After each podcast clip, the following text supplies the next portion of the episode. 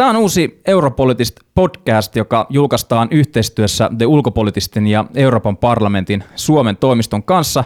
Mun nimi on Tuomas Lähteenmäki ja näissä neljässä marras-joulukuun vaihteessa julkaistavassa podcast-jaksossa tulette te, hyvät kuulijat, olemaan mun ja Annastiina Haapasaaren seurassa. Tämän ohjelman teemana on selvittää, miltä haluamme Euroopan tulevaisuuden näyttävän ja kuinka vältämme unionin yhteisen vision katoamisen.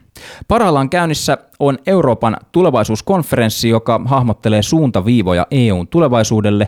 Samoja tulevaisuuskonferenssin aiheita käsittelemme siis myös tässä podcast-sarjassa.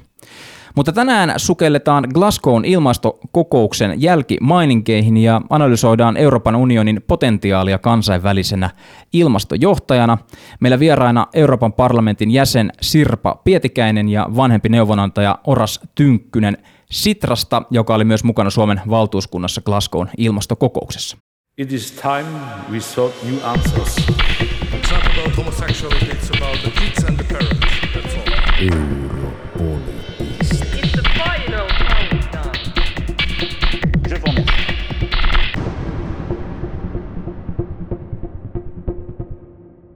YKn ilmastokokous Iso-Britannian Glasgowssa tosiaan päättyi alle viikko sitten. Ja tämän kokouksen keskeisenä tavoitteena oli kirittää maita ilmastotoimien kunnianhimossa.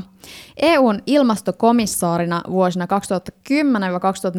toiminut Connie Hedegaardin julkaisema kirjoitus Glasgown neuvottelujen alla peräänkuulutti EUn ryhdistäytymistä globaalin ilmastojohtajuuden pelikentällä – Um, Must Readissa suomeksi julkaistussa kirjoituksessa Hedegaardin mukaan vain ani harvan EU-maan hallitus pyrkii vakavissaan muodostamaan uudelleen Pariisin menestyksen kannalta ratkaisevaa kunnianhimoista koalitiota diplomatian keinoin. Hedegaard jatkoi, että jos COP26 COP26 halutaan lunastavan paikkansa historiassa sinä hetkenä, jolloin maailma päätti todella toimia yhdessä kaikkien aikojen suurimman uhan torjumiseksi, EUn on ryhdistäydyttävä. COP26 ei onnistu tarkoituksessaan, ellei EU astu johtoon. Käydään tähän alkuun läpi Glasgown kokouksen antia ja sitä, mitä päättynyt Glasgown kokous kertoo EUn pyrkimyksistä ilmastojohtajaksi. Toistaiseksi YK on ilmastonmuutokseen liittyvien sopimusten näkökulmasta lähihistoria muistaa etenkin kaksi kaupunkia, Kööpenhaminan ja Pariisin. Kuvailkaa tähän alkuun kolmen adjektiivin tai muun sanan näkökulmasta vähän tätä Glasgown koko, ilmastokokouksen antia. Mitkä olisi ne kolme sanaa, jos Oras vaikka haluaisit aloittaa, kun olit siellä paikalla? Merkittävä, mutta riittämätön ja varmastikin samantapainen lasi on puoliksi tyhjä, puoliksi täynnä. Tyylinen hahmottelu tässä keskustelussa tulee vielä moneen otteeseen vastaan, eli suhteessa tarpeeseen riittämätön, suhteessa odotuksiin ja ilmastoneuvottelujen historiaan merkittävä. Sitten Sirpa. Normaali ilmastotanssi, kaksi askelta taaksepäin ja yksi askel eteenpäin. Tärkeää, että tämä neuvotteluprosessi on olemassa, säilyy, lisää tehokkuutta, mutta aivan liian kaukana tuplat puuttuu siitä, mitä pitäisi tehdä. Eli kovin hidas on tämä etana. Kiinnostavat aloitukset lähdetään sitten analysoimaan tarkemmin. Kyllä vaan, tämä kokous päättyi tuossa viime viikon viime viikon loppupuolella ja, ja ehkä tässä vaiheessa voitaisiin näin alkuun, kun EU-keskustelua käydään, niin kiteyttää keskeisimmät tavoitteet, joilla EU hän lähti näihin neuvotteluihin. Haluaisitko tuota, Sirpa jatkaa tästä muutaman ja sitten Oras jatkaa siitä? Mitkä ne olisivat?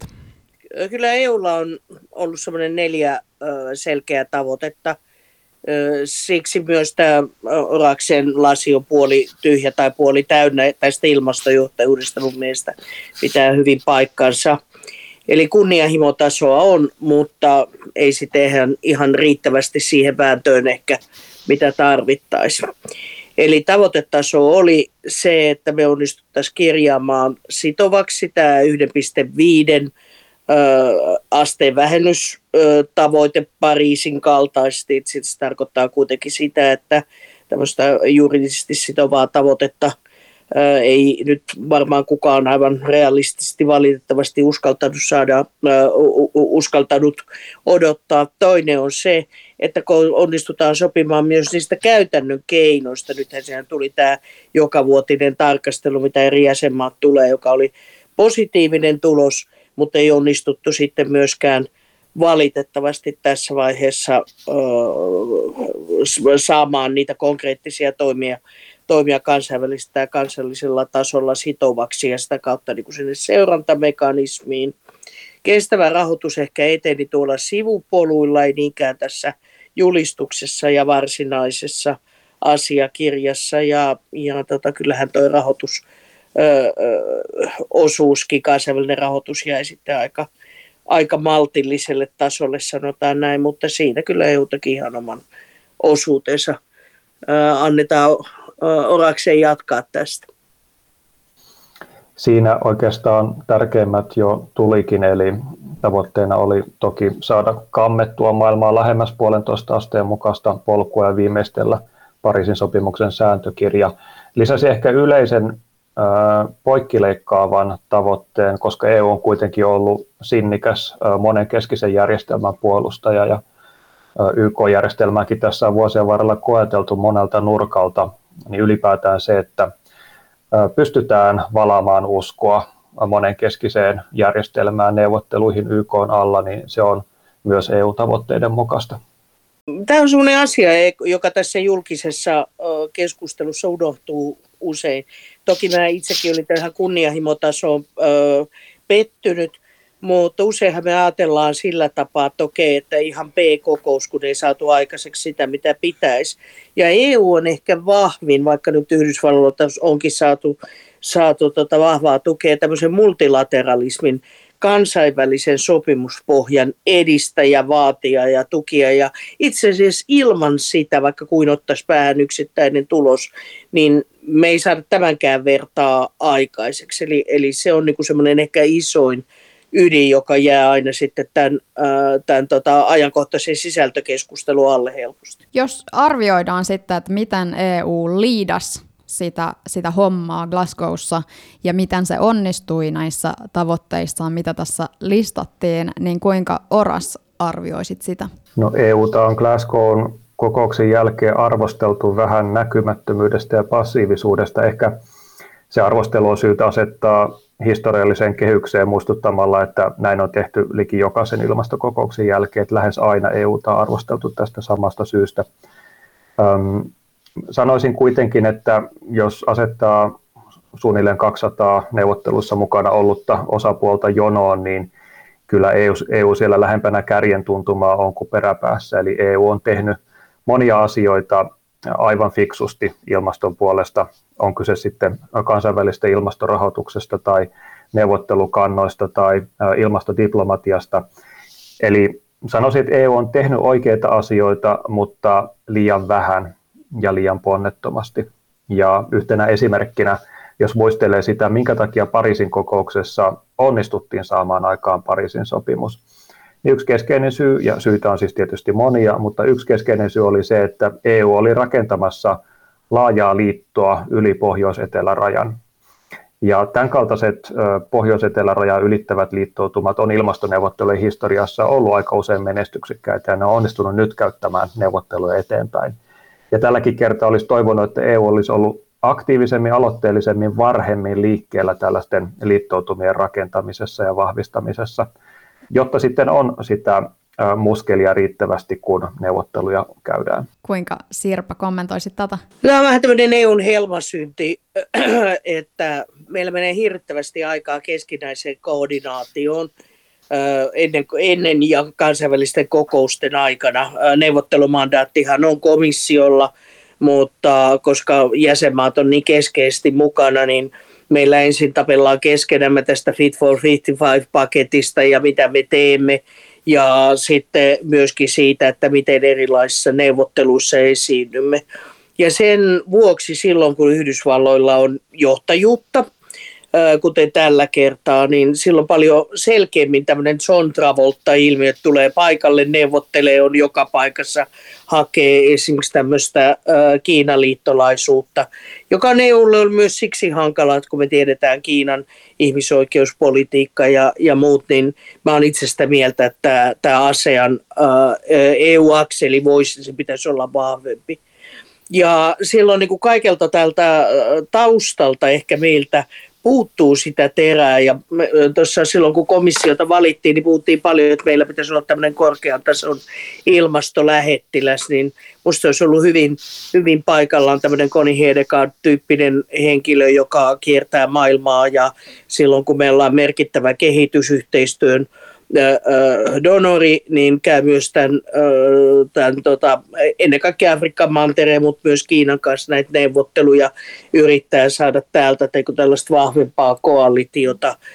Mutta tota, kyllä nyt esimerkiksi Yhdysvaltojen kanssa oli hyvää taustakoordinaatiota ja pitkään, mutta ehkä tämä, tämä tota, mm, näkökulma, näkökulma muuten on ollut liian heikko. Ja sitten myös näissä G20-neuvotteluissa myöskin keskusteluissa, keskusteluissa kansainvälisen kauppapolitiikan osalta.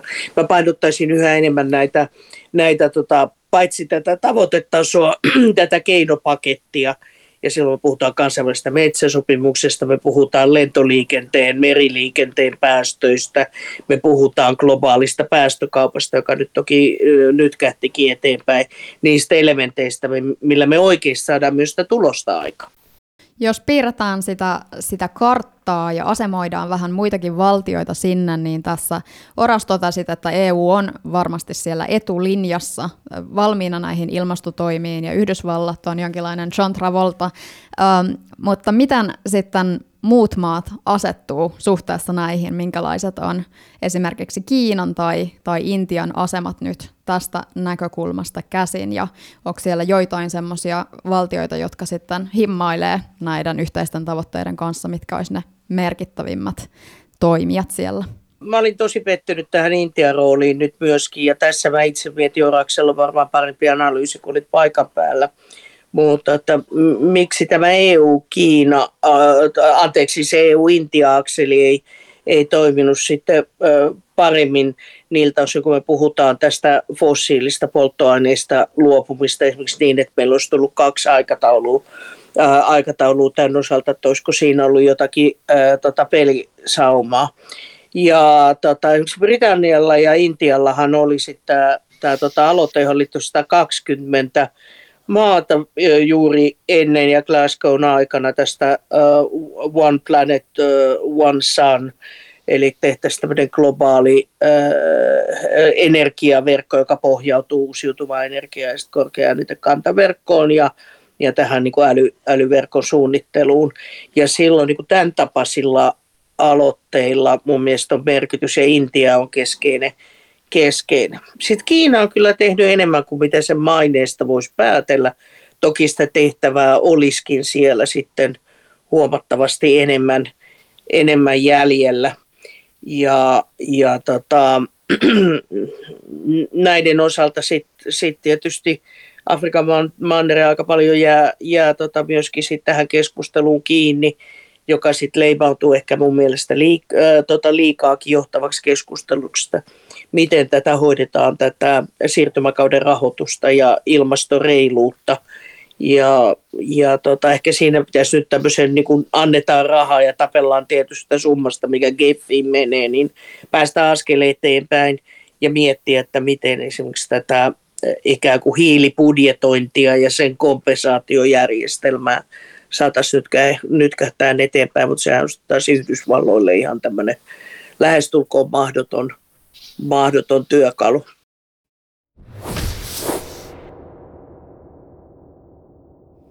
Kuuntelet siis The Europolitista podcastia, joka tuotetaan yhteistyössä The Ulkopolitisten ja Euroopan parlamentin Suomen toimiston kanssa. Tänään jaksossa vieraana Euroopan parlamentin jäsen Sirpa Pietikäinen ja vanhempi neuvonantaja Oras Tynkkynen Sitrasta.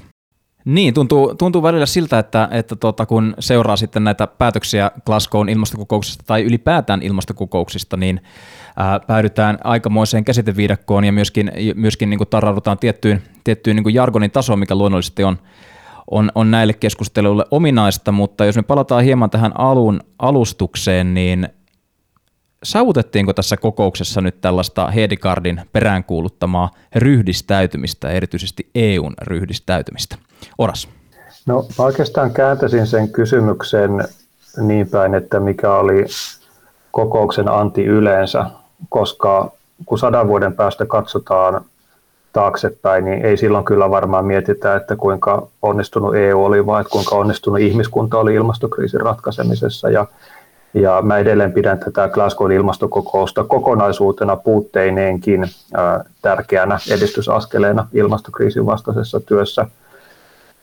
EUlla tosiaan on vielä ehkä tsempattavaa ja ehkä palaisin tuohon Sirpan hyvin tunnistamaan EUn rakenteelliseen heikkouteen, kun seurasin ihan niitä ratkaisevia neuvottelujen viimeisiä hetkiä, niin silloin kävi mielessä, että jos Intialla on joku ongelma neuvotteluissa, sieltä voi Glasgowsta soittaa Narendra Modille ja kysyä päivitettyä mandaattia. Että jos Kiinalla on ongelma, niin voidaan soittaa Xi Jinpingille ja kysyä päivitettyä mandaattia. Mutta jos EUn mandaatin rajat neuvottelussa tulee vastaan, niin kenelle silloin soitetaan? Koska varmaankaan silloin ei saada pystyyn neuvoston kokousta, jossa katsotaan uudelleen, että, että mitä nyt olisi sitten tärkeää tässä neuvotteluasetelmassa tehdä.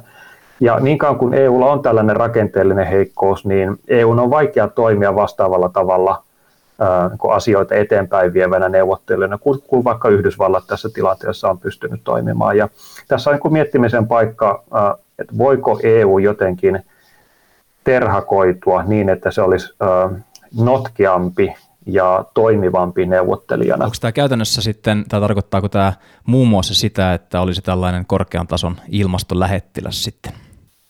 No se voi tarkoittaa varmaankin yhtäältä sitä, että mandaatti ylipäätään on riittävän joustava, kun kokouksen lähdetään, tai se voi tarkoittaa sitä, että joku yhdessä sovittu menetelmä, jolla sitä mandaattia voidaan päivittää, kun ne ratkaisuhetket on käsillä. Mutta Sirpa tietysti tuntee EUn päätöksenteon paljon paremmin, joten kiinnostava kuulla Sirpa, mitä, mitä ajattelet. Juuri näin tartuit tähän siihen olennaiseen ongelmaan, joka on, joka on se, että itse asiassa EU on aika moissa pakkopaidassa se oman mandaattinsa kanssa. Ja teoriassa me voitaisiin kutsua sitten vaikka 24 kautta 7 istumaan ää, tota, EUn huippukokous pää, kaikki johtajat, jotka voisivat antaa sitä uutta mandaattia, mutta käytännössähän se on hirvittävän raskas ja mahdoton mekanismi. Ja silloin tota itse asiassa, ja nyt kun tämä, tämä keskustelu liittyy tähän EUn tulevaisuuteen, niin mun mielestä meidän pitäisi nostaa siinä se kissa pöydälle. Ja se tässä tapauksessa tarkoittaa sitä, että jäsenmaiden pitäisi antaa väljempi puitemandaatti, niin kuin Oras tuossa sanoi, niin neuvottelijoille isompi selkeä toimivalta. Ja, ja tota, se pitäisi antaa ihan ei kokouskohtaisesti tämmöisenä lupauksena, että on tällä kertaa voitte nyt Timmermans siellä neuvotella niin tai näin, vaan toiminnallisesti. Eli tämä tarkoittaa sitä, että kasvatettaisiin tästä, tässä selkeästi sitä komission komission toimivaltaa, johon voitaisiin laittaa tietyt rajat esimerkiksi tiettyjen kustannusten tai muiden osalta. No miksi tämä on ollut sitten niin hankalaa, niin jäsenmailla on ö, aina tämä kuvitellut, kuviteltu oma etu lähinnä. Toki tota, se nyt näkyy muutenkin ilmastoneuvottelussa, mutta vaikka on ihmiskuntakysymyksestä kysymys ja siitä säilyykö tämä maapallo ylipäänsä elinkelpoisena ja siitä että tuleeko meille sata kertaa, kymmenen kertaa, anteeksi, tämä ihan sata kertaa se tulisi kymmenes vuodessa, mutta tota, kymmenen kertaa vuodessa covidin kokoiset ö, lisäriskit ö, ja epävakaus talouteen joskus joskus parinkymmenen vuoden kuluttua, niin silti kun tullaan Suomeen ja ruvetaan puhumaan vaikkapa taksonomiasta tai meidän ilmastonieluista, niin me todetaan, että ei meille ja miksi ja tämä maksaa meille niin paljon. Ja sitten vastaavasti Saksan autoteollisuutensa, Puolalla kivihiilensä ja niin edelleen. Ja tämä kutistaa sen, sen kunnianhimotason itse liian pieneksi. Ja silloin itse asiassa, kun me sanotaan, että onko EU tehoton, niin meidän pitäisi sanoa, että jäsenmaat on tehottomia, valtioiden johtajat on tehottomia ja toivottavasti mitkä elonkapinat sitten seuraavaksi tätä asiaa nostaakin esille, niin ne mielenosoitukset kohdistuu hyvin selkeästi sinne jokaisen maan omaan johtoon ja nimenomaan niissä kysymyksissä, jotka sille maalle on niitä kansallisia etuja, jotka tuntuu menevän sitten ohi ja yli, yli yleisen edun. Tässä on kiinnostavia konkreettisia ajatuksia siitä, että miten EU saisi paremmin toimivaltaansa käytettyä ja käyttöönsä, jotta jäsenmaat voivat sitten yhdessä olla vahvempia. Toisaalta Oras nosti tässä kiinnostavasti esiin ja sanoi aika hyvin, että loppujen lopuksi vuosikymmenien päästä sillä ei ole oikeastaan niin väliä tai ei tarvitse pohtia sitä, että kuka teki mitä, vaan tässä on koko ihmiskunta tosiaan yhdessä yhteisen uhkan edessä. Um, Sirpo myöskin nosti tässä aikaisemmin esiin, jo mainitsit ilmastoreiluuden, niin miltä nämä neuvottelut näytti ilmasto-oikeudenmukaisuuden näkökulmasta, eli, eli ilmasto-oikeudenmukaisuudella tarkoitetaan, että kuinka me jaetaan sitä taakkaa ja kuinka me tasapainotetaan niitä mahdollisuuksia eri valtioille ja alueille toimia ilmastoystävällisesti, niin onko tässä jaettu taakkaa oikein Glasgown kokouksessa? No jos lämmittelen mm, toteamalla ensin sen, että kysymys oikeudenmukaisuudesta on työllistänyt filosofia ja yhteiskuntatieteilijöitä aika monta tuhatta vuotta, ja voi olla, että se ei ihan tässäkään ratkea. Syystä, että oikeudenmukaisuus on monitahoinen ilmiö, eikä ole mitään yksilitteistä määritelmää oikeudenmukaisuudelle. Mä ymmärrän, että globaalin etelän näkökulmasta ensisijainen oikeudenmukaisuuskysymys on se, että valtaosan tähän astisesta ilmaston kuumenemisesta on aiheuttanut rikkaat teollisuusmaat, jotka nyt pihtailee ilmaston kuumenemisen kustannusten korvaamisessa. Mutta oikeudenmukaisuusnäkökulma voisi olla myös se, että meillä on edelleen pohjimmiltaan sellainen ilmastoarkkitehtuuri kansainvälisessä politiikassa, että Romanian ja Bulgarian kaltaiset hyvin köyhät maat määritellään maksajiksi, koska ne on teollisuusmaita. Ja sitten Katarin, Arabiemiraattien, Saudi-Arabian, Singaporen kaltaiset itse asiassa varsin hyvätuloiset maat, niillä ei ole minkään valtakunnan velvoitteita osallistua ilmastorahoitukseen, koska ne luokitellaan kehitysmaiksi. Ja nostan tämän tässä esiin vain sen takia, että, että ilmasto-oikeudenmukaisuus on hirvittävän puhutteleva ja houkutteleva iskulause – mutta jos sitä lähtee purkamaan vähän auki, niin se kysymys on paljon monisyisempi ja monitahoisempi kuin äkkiseltä ajatellaan. Ja sen takia on vaikea vastata myös yksilitteisesti kysymykseen siitä, että kuinka hyvin Glasgown ilmastokokous ilmasto-oikeudenmukaisuutta toteutti. Se on hyvin laajalti jaettu näkemys, että Glasgowssakaan ei edetty riittävästi eikä edes hirvittävän paljon kansainvälisessä ilmastorahoituksessa – ja globaalin etelän tukemisessa kohti hiilineutraaliutta ja ilmaston kuumenemisen haittoihin sopeutumista. Eli siinä varmasti on tosi paljon tekemistä, mutta silläkin rintamalla saavutettiin kyllä edistystä, eli täysin vailla tuloksia ei sielläkään jäädä.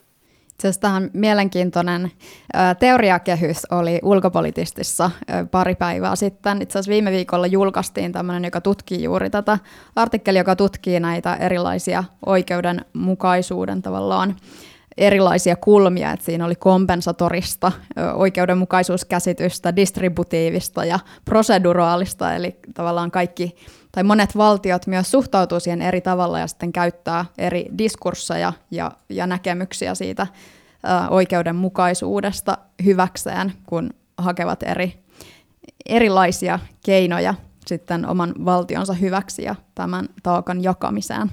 Hyvä tota, lähtökulma ja olisi tärkeää nähdä, että me emme ikään kuin voi ottaa yhtä oikeudenmukaisuusmittaria ja sanoa, että tämä on oikeudenmukaista, vaikka miten tahansa sinä ja kaikki muut kokisivat sen epäoikeudenmukaiseksi tai minun pitäisi hyväksyä sitten jo pelkästään toinen, vaan meidän pitäisi tehdä itse asiassa aika iso muutos joka myös on hankala, niin tähän neuvottelumekanismiin. Se pitäisi tehdä niin kuin siellä pikkuhiljaa ö, alusrakenteissa, että meillä olisi ikään kuin tämmöinen yhteinen julistus siitä, että miten me katsotaan, että reilu tulos syntyy. Suosittelen lukemaan, se on jo vanha kirja, mutta tota, sellaista kuin Morals by Agreement. David Gautier on kirjoittanut tästä ja se liittyy tämmöisiin kansainvälisiin, kansainvälisiin suhteisiin hyvin paljon. Sen lähtökohta on se, että me voidaan vain sopia niin, että käytetään näitä kolmea tai neljää oikeudenmukaisuuskriteeriä – ja silloin kaikki sitoutuu siihen, että näin me katsomme, että eri oikeudenmukaisuudet on tässä mukana. No tämä nyt oli vähän sivupolku, anteeksi siitä, mutta ilman sitä niin me voidaan rikkoa tätä ikään kuin tosi sinänsä perusteltua siirtomaavallan aikaista jälkimaininkia, jota on tietysti paljon muitakin YKssa tätä, tätä vanhaa rakennetta, joka on tämä G77, mitä Orastossa hyvin kuvasi. Ja ehkä meidän pitäisi rikkoa sitten sitä blokkiajattelua ja miettiä vähän BKT, miettiä teknologiaa, edellytyksiä, suhteellisia kustannuksia, käyttää työkaluja paremmin niin kuin tuota päästökauppaa. Ja sitten tosi radikaali idea on se, mutta mun mielestä meidän pitäisi ottaa tämä globaali hiilibudjetti käyttöön ja miettiä, että kuinka paljon siellä kelläkin on ja siinä voitaisiin sitten tasapainottaa niin päin, että me joudumme niitä oikeuksia ikään kuin ostamaan tai sitten ostamaan teknologialla tai muulla niin kehittyvistä, kehittyvistä maista, mutta siinä sitten joku Kiinan ja, ja tota, myös niin arabimaiden asema on kovin erilainen kuin, kuin esimerkiksi Sudanin tai, tai Nigerian ja, ja tota, silloin – ehkä siellä myös to, toisen tyyppisellä rakenteilla, kuka tuottaa sitä uusiutuvaa energiaa ja voi sitä myydä, niin voitaisiin löytää niitä win-win ratkaisuja. Mutta sitä ei enää nyt täällä neuvottelupaikalla näitä luovia ratkaisuja tehdä, mutta toivottavasti tässä jatkossa voisi joku tämmöinen epävirallinen, ja tässä EU voisi tämmöinen ilmastosuurlähettiläs tai Ursula van der Leyen koota tällaista porukkaa, tämmöistä ilmastoystävien porukkaa, jossa käytäisiin YK pääsihteerin ja, ja valtiojohtajan kanssa tämmöistä epävirallista dialogia, että mikä se tämmöinen reiluuskehikko sitten jatkossa voisi vois olla. Siihen kuitenkaan ei varmastikaan voida sitten kompastua, että siitä oikeudenmukaisuudesta ei ole yhteistä näkemystä, että mitä sillä tarkoitetaan, koska jonkinlaista tasapainotusta tai tai tämän taakan jakamista täytyy tehdä. Mitkä oli niitä konkreettisia askeleita sitten siihen suuntaan tässä kokouksessa? Vai onko se kaikki vielä tekemättä, esimerkiksi ilmastorahoituksen suhteen? Voi varmaan taas purkaa vähän osatekijöihin. Tässä kansainvälisessä ilmastorahoituksessa oli edistystä. Aiemminhan jo Kööpenhaminan kokouksen aikoihin 2009 teollisuusmaat lupas saada liikkeelle vähintään 100 miljardia dollaria – kansainvälistä ilmastorahoitusta vuodessa 2020 mennessä. Siitä jäätiin jälkeen, mutta nyt näyttää siltä, että kaikki tuoreet sitoumukset huomioon ottaen, niin ollaan tästä tavoitteesta kosketusetäisyydellä ja siihen ylletään ihan lähivuosien aikana. Eli se on myönteistä, vaikka jälkijunassa tullaankin. Glasgowssa myös sovittiin miten seuraavien, aiko, seuraavien vuosien aikana päätetään siitä, että mikä on se pitemmän aikavälin ilmastorahoitustavoite vuoden 2025 jälkeen. Linjattiin myös, että sopeutumiseen menevän ilmastorahoituksen osuus pitää tuplata, eli se on ollut vähän tällainen lapsipuolen asemassa oleva osa ilmastorahoitusta. Paljon rahaa on mennyt keskituloisille kehitysmaille ja erilaisiin päästöjä vähentäviin hankkeisiin, vaikka energiasektorilla, mutta paljon vähemmän ilmaston kuumenemisen haittoihin sopeutumiseen, ja siihen halutaan nyt korjausta. Ja lisäksi avattiin vähän periaatteellisesti tärkeitä keskustelua siitä, että mitä sitten kun se sopeutuminen ei enää riitä, eli kun ne vahingot on jo sylissä ja niistä aiheutuu kustannuksia, pitäisikö niitä korvata jotenkin ja, ja kenen pitäisi korvata. Eli näistä vahingoista ja menetyksistä loss and damage saatiin myös avattua päätä ja se on varmasti sellainen aihe, joka myös tällä rahoitusrintamalla tulee lähivuosina työllistämään erittäin paljon. Globaali etelän maat suhtautuu pääosin aika happamasti tähän sopuun, mutta samalla useimmat oli valmiita myöntämään, että että vaikka jälleen jäätiin aika kauas tavoitteesta, niin silti suunta oli oikea, eli päästiin eteenpäin. Ja kun kuuntelin niitä viimeisen ratkaisevan kokousistunnon puheenvuoroja, niin niissä aika lailla nämä kaksi näkökulmaa eli rinta rinnan. Eli toisaalta oltiin harmissaan, ettei päästy pitemmälle ja toisaalta oltiin kuitenkin valmiita hyväksymään sopu, koska koettiin, että se kuitenkin taas vie asioita karvan verran eteenpäin. Ehkä mä lisäisin tuohon vaan, vaan sen, että tässä on tämmöinen pitkä vähän huono track record siinä suhteessa, että paitsi tämä sadan miljardin rahasto, rahalupaus, joka ei ole sitten vuoteen tota 20 ää, mennessä, mikä ei ole toteutunut, niin myöskään nämä aikaisemmat rahoitusmekanismit ei ole toteutunut sillä tavalla kuin on luvattu ja sitä kautta tietysti kehitysmaasektorilla on vähän tämmöistä mm, katkeruutta tai epävarmuutta näistä luvatuista, ähm, luvatuista askeli, askelista.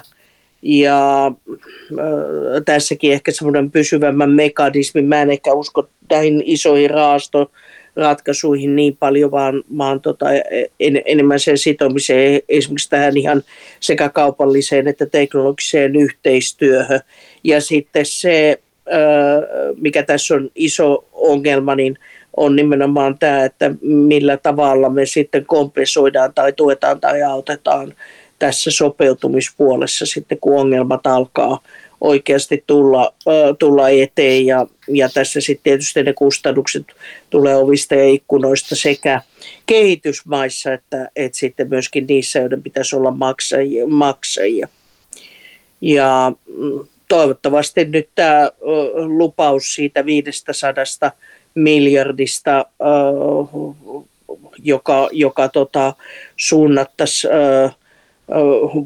ihan lähivuosina vuoteen 2025 mennessä voitaisiin oikeasti, oikeasti myöskin toteuttaa. Todella mielenkiintoista analyysiä aika syvälle mentiin myöskin ihan näihin rahoitus, rahoituspuolen osioihin, mutta ehkäpä tässä vaiheessa voitaisiin summata sen verran, että ainakin omasta käsityksestä niin EUta on pidetty, jos miettii vaikkapa Pariisia tai, tai Kööpenhaminaa, tietynlaisena ilmastojohtajuuden manttelin pitäjänä ja ehkä tätä kuvaa parhaiten päästökauppamekanismeja siihen liittyvät, liittyvät tai liittyvä politiikka. Ehkä tässä niin kuin tämän, tämän osalta, jos summataan, kysyisin teitä molemmilta sellaista, että kuinka nämä EUn neuvottelukumppanit näkevät tällä hetkellä, että mielletäänkö EU ylipäätään toisten silmissä niin sanotusti ilmastojohtajaksi?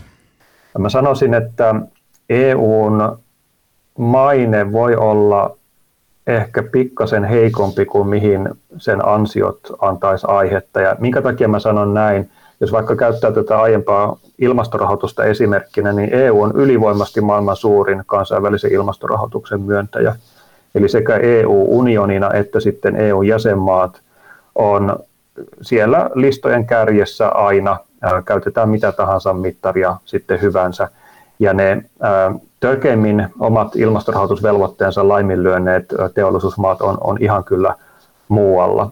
Mutta sitten voi osittain johtua tästä ajoittaisesta vaisuudesta tai siitä, mistä tässä nyt on moneen otteeseen puhuttu, että EU ei ole samalla tavalla näyttävä toimija kuin, kuin vaikka kun John Kerry hiihtää huoneeseen ja taputtelee ää, valtioiden johtajia selkään, mm, niin ehkä me ei olla Eurooppana sitten päästy parrasvaloon ihan samalla tavalla kuin, kuin monet muut toimijat, joilla on ehkä niin kuin helpompi se ulospäin näkyvä kasvot ja, ja nimi kuin, kuin monimutkaisella EU-koneistolla. Sitten varmasti, jos katsoo vaikka pieniä saarivaltioita, Afrikkaa, vähiten kehittyneitä maita, ne on monissa tilanteissa liittoutunut EUn kanssa, koska on löytänyt paljon yhteistä. Ja varmaan siellä sitten hyvällä syyllä myös kysytään, että, että miksei EU ehkä ole auttanut enempää näiden kaikkein haavoittuvimpien maiden asioiden läpiajamisessa neuvotteluissa. Eli hyvät liittolaisuussuhteethan toimii ainoastaan niin, että ne on vastavuoroisia. Eli puolin ja toisin autetaan toisia. Ja ehkä EUn olisi aihetta terhakoitua myös siinä, että, että näitä kaikkein haavoittuvimpia maita tuettaisiin enemmän keskeisissä neuvottelukysymyksissä. Nyt esimerkiksi on hyvin pitkään ja korkealla tasolla ollut tiivis yhteistyö Yhdysvaltojen ja EU välillä – niin mä luulen, että siellä nähdään aika vahvana ja ta- tasaväkisinä kumppanuuksina. Ja kyllä kummallakin oli keskeinen ratkaisu. Ja onneksi Oras vai sinä ja muutama muune olkaan taputtelu tota, siellä näkee niin kuin itsekin joskus kun on ö, paikalla. Ja olen samaa mieltä, että sillä ei ole merkitystä näin maailman mittakaavassa, että kuka on John Travolta ja kuka on se hiljainen mies tai nainen, mutta joka saa tulosta – tulosta aikaan, että nämä päätöksentekorakenteet on niin erilaisia. Mutta kyllä mä vahvistaisin tätä Afrikka-linkkiä ja meillä on erinomainen nimenomaan tämän rahoitusroolimme kautta erinomainen mahdollisuus siihen. Vahvistaisin myöskin Intia-linkkiä nykyisestä huomattavasti enemmän ja siellä on myös hyvin tämmöinen positiivinen suhde ja vahva suhde EUn.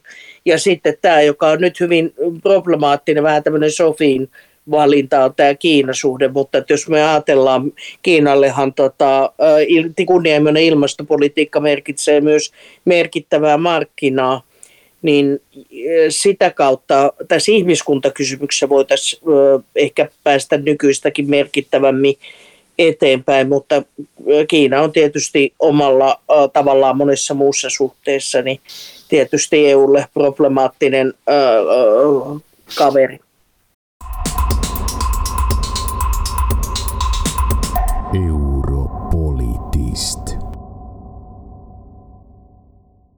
Taannoisessa Helsingin Sanomien artikkelissa yksi Saksan tunnetuimmista sosiologeista Harmut Rosa korosti, että ilmastokriisin ratkaiseminen on mahdotonta nykyisellä hallintaa tavoittelevalla tavallamme elää.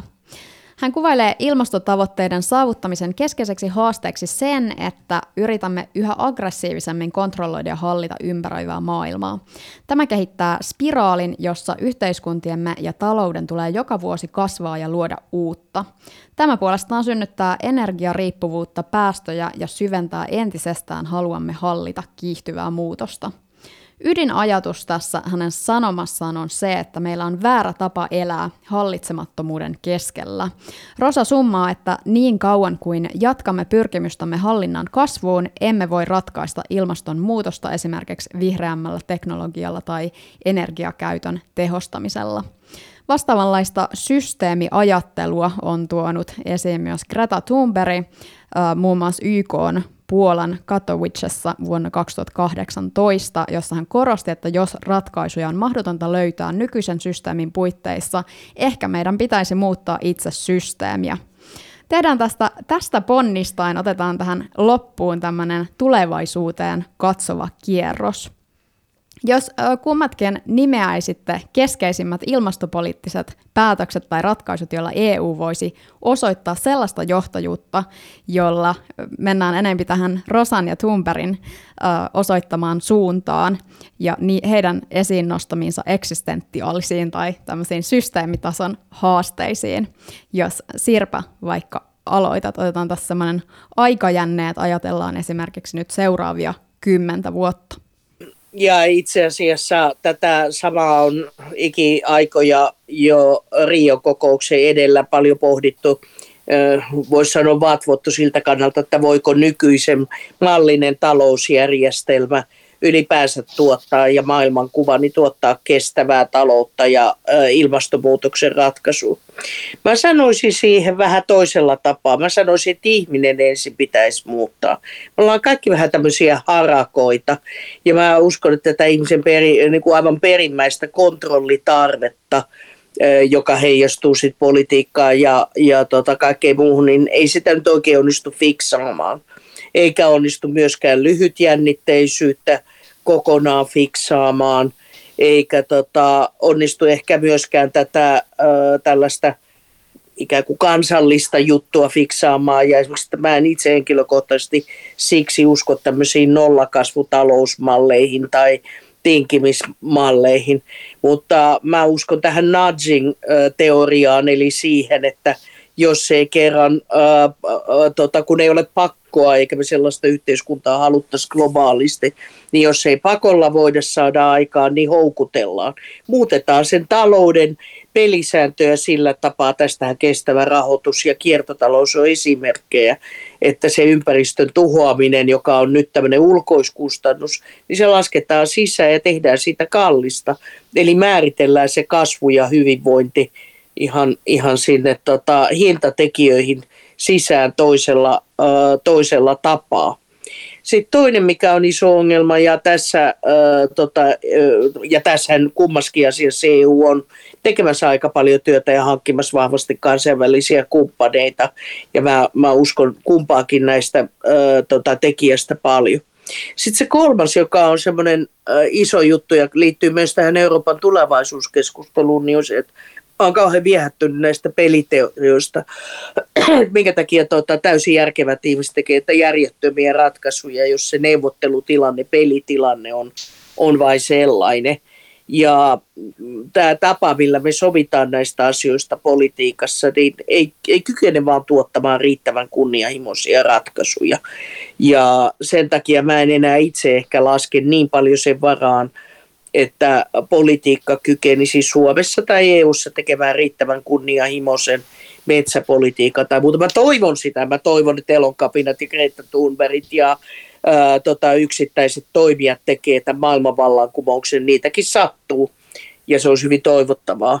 Mutta siltä varalta, että näin ei käy, niin se mun kikka kolmonen on se, että mietitään mitkä keinot ää, tota, ratkaisisi tätä tehokkaimmin. Ja kyllä mä sitten lisään sitä päästökauppaa, mä lisään tota, myöskin sinne agendalle, mä lisään tota, tämmöisiä saatavia kauppahyötyjä, mutta tota, sen, mikä on puuttunut koko valikoim, niin kuin keinovalikoimasta, mä pistäisin EUlle ykköseksi, on sellainen kansainvälinen kauppapolitiikka, eli silloin puhutaan muustakin kuin tästä hiilitullista, jossa kerta kaikkiaan tehdään kannattamattomaksi vaikka jollekin Brasilialle tai jollekin muulle toimia niin epäsopuisasti ja tuhoavasti omassa ö, ympäristössä, että siitä sitten rapsaa sakkopisteitä, kun hiilibudjetit kääntyy ja silloin se pitää olla siellä sopimusrakenteissa sisällä. Tällaisesta keinovalikoimasta mä jotenkin itse uskon, että EU voisi etsiä sitä kump- uh, uutta kumppanuutta, eli, eli sieltä tekemisen kautta.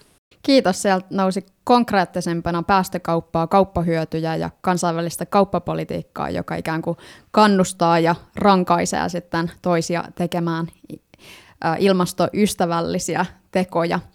Um, entäs sitten Oras, kuinka, tai missä mittakaavassa sä uskot ihmiseen ja ihmiskuntaan ja muutosvoimaan ja uh, mitä me voidaan fiksata, mitä me ei voida fiksata tässä systeemissä ja sitten jos mä vielä samaten sille konk- konkreettisten toimien tasolle. Koska ilmastokriisi on aivan poikkeuksellisen monisyinen ja viheliäinen ongelma, niin mun mielestä on sitäkin tärkeämpää muistaa perusasiat ja tässä tapauksessa perusasia on se, että ilmaston kuumenemisen tahdin määrää se, että kuinka paljon ilmakehään kertyy kasvihuonekaasuja.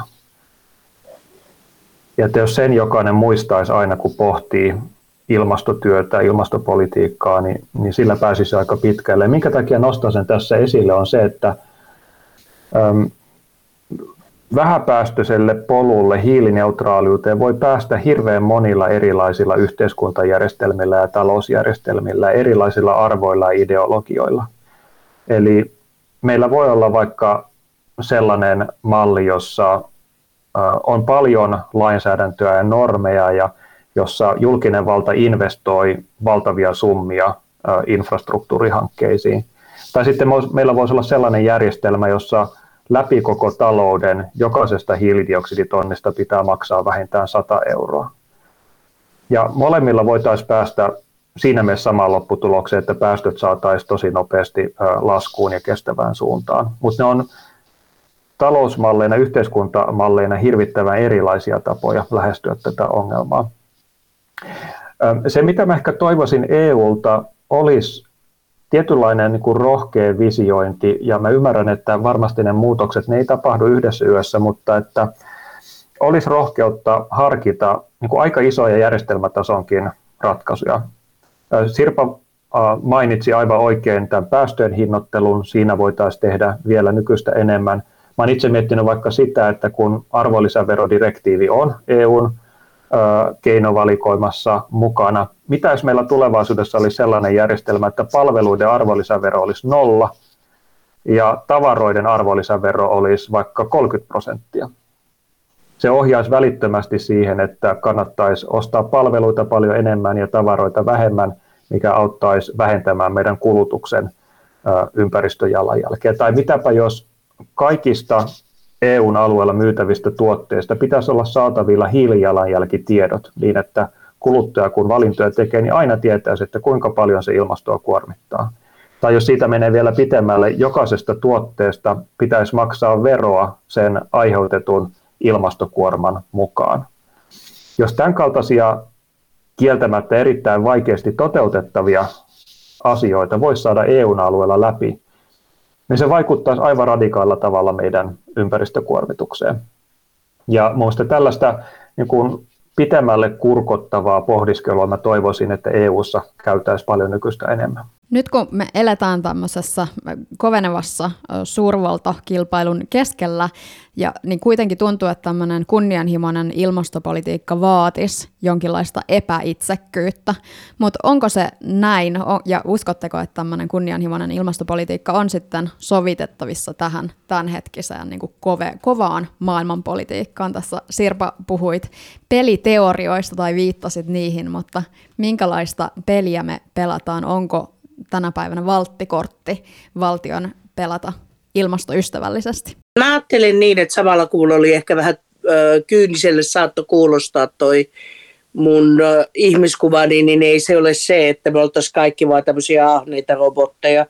Kyllä meissä on tämmöinen altruismi hyvin vahvasti, joka näkyy meidän ihan omassa arjessa ja siinä, miten me suhtaudutaan vaikka kanssa ihmisiin ja niihin ihmisiin, joita me vaikkapa rakastetaan niin äh, tuo, mitä Oras sanoi siitä, että jos me jokainen muistettaisiin se, äh, se tota, hiilibudjetti ja se kestävyys siellä, siellä tota, ja sitten oikeasti ymmärrettäisiin se haasteen koko. Mä luulen, että tämä on se isoin, joka tota, on tietysti covidissakin ollut, että osa, osa sen hyvin, hyvin tota, rajustikin sisäistää ja, ja osa ei niin kyllä se saa meidät toimimaan. Se on vähän sama, että jos me tullaan onnettomuuspaikalle, bussi on ojassa ja ihmisiä sikisokin pahasti loukkaantuneena, niin eihän me siinä ruveta riiteleen, että no minä olen soittanut jo ennenkin eläessäni ambulanssia, että nyt saa joku toinen soittaa, eikä joku, että no mene sinä likaamaan paitasta, mulla on just ostettu paita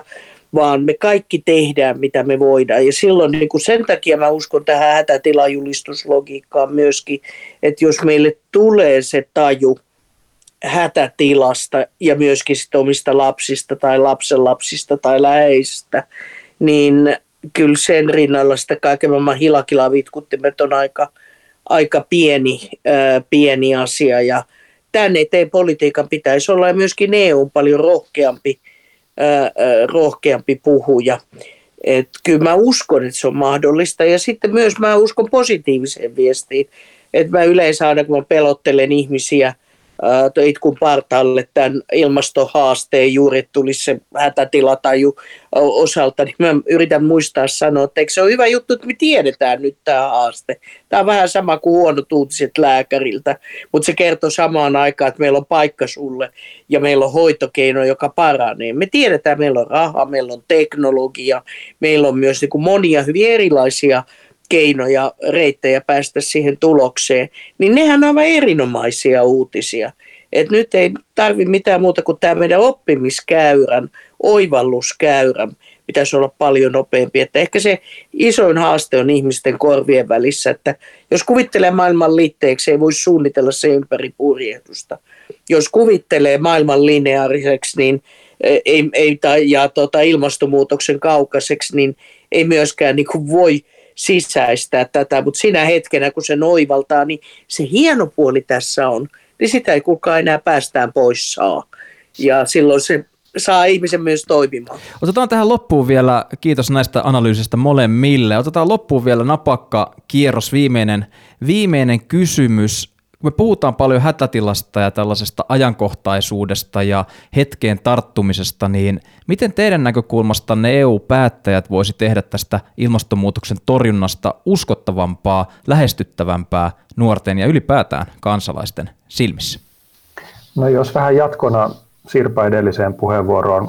Tulparin Kreettahan on koko ajan puhunut siitä, että me ei voida ratkaista kriisiä, jos me ei kohdella sitä kriisinä. Ja vaikka nykyään puhutaan yhä useammin ilmastokriisistä, niin meillä ei edelleenkaan ole riittävää kriisitietoisuutta, saatikka kriisitoimenpiteitä. Ja jos ajattelee, mitä EU voisi tehdä, niin toimia niin kuin oltaisiin kriisissä, koska silloin muun muassa kaikkia päätöksiä peilattaisiin sitä vasten, että auttaako ne tässä ilmastokriisin ratkaisemisessa. Ja jos otan yhden konkreettisen esimerkin, EUn maatalouspolitiikan uudistus, CAP-uudistus, on hyvin räikeästi ristiriidassa meidän ilmasto- ja kestävyystavoitteiden kanssa.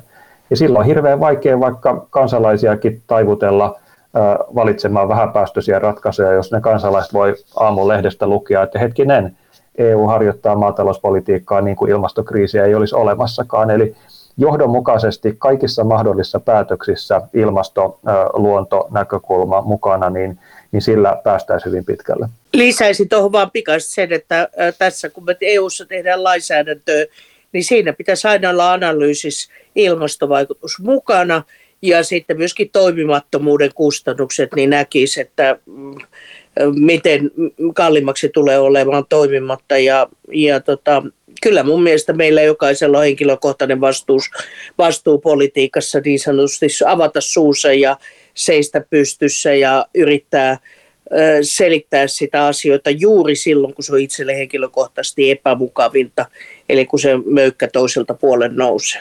Kiitos teille molemmille Sirpa Pietikäinen ja Oras Tynkkynen tästä jaksosta.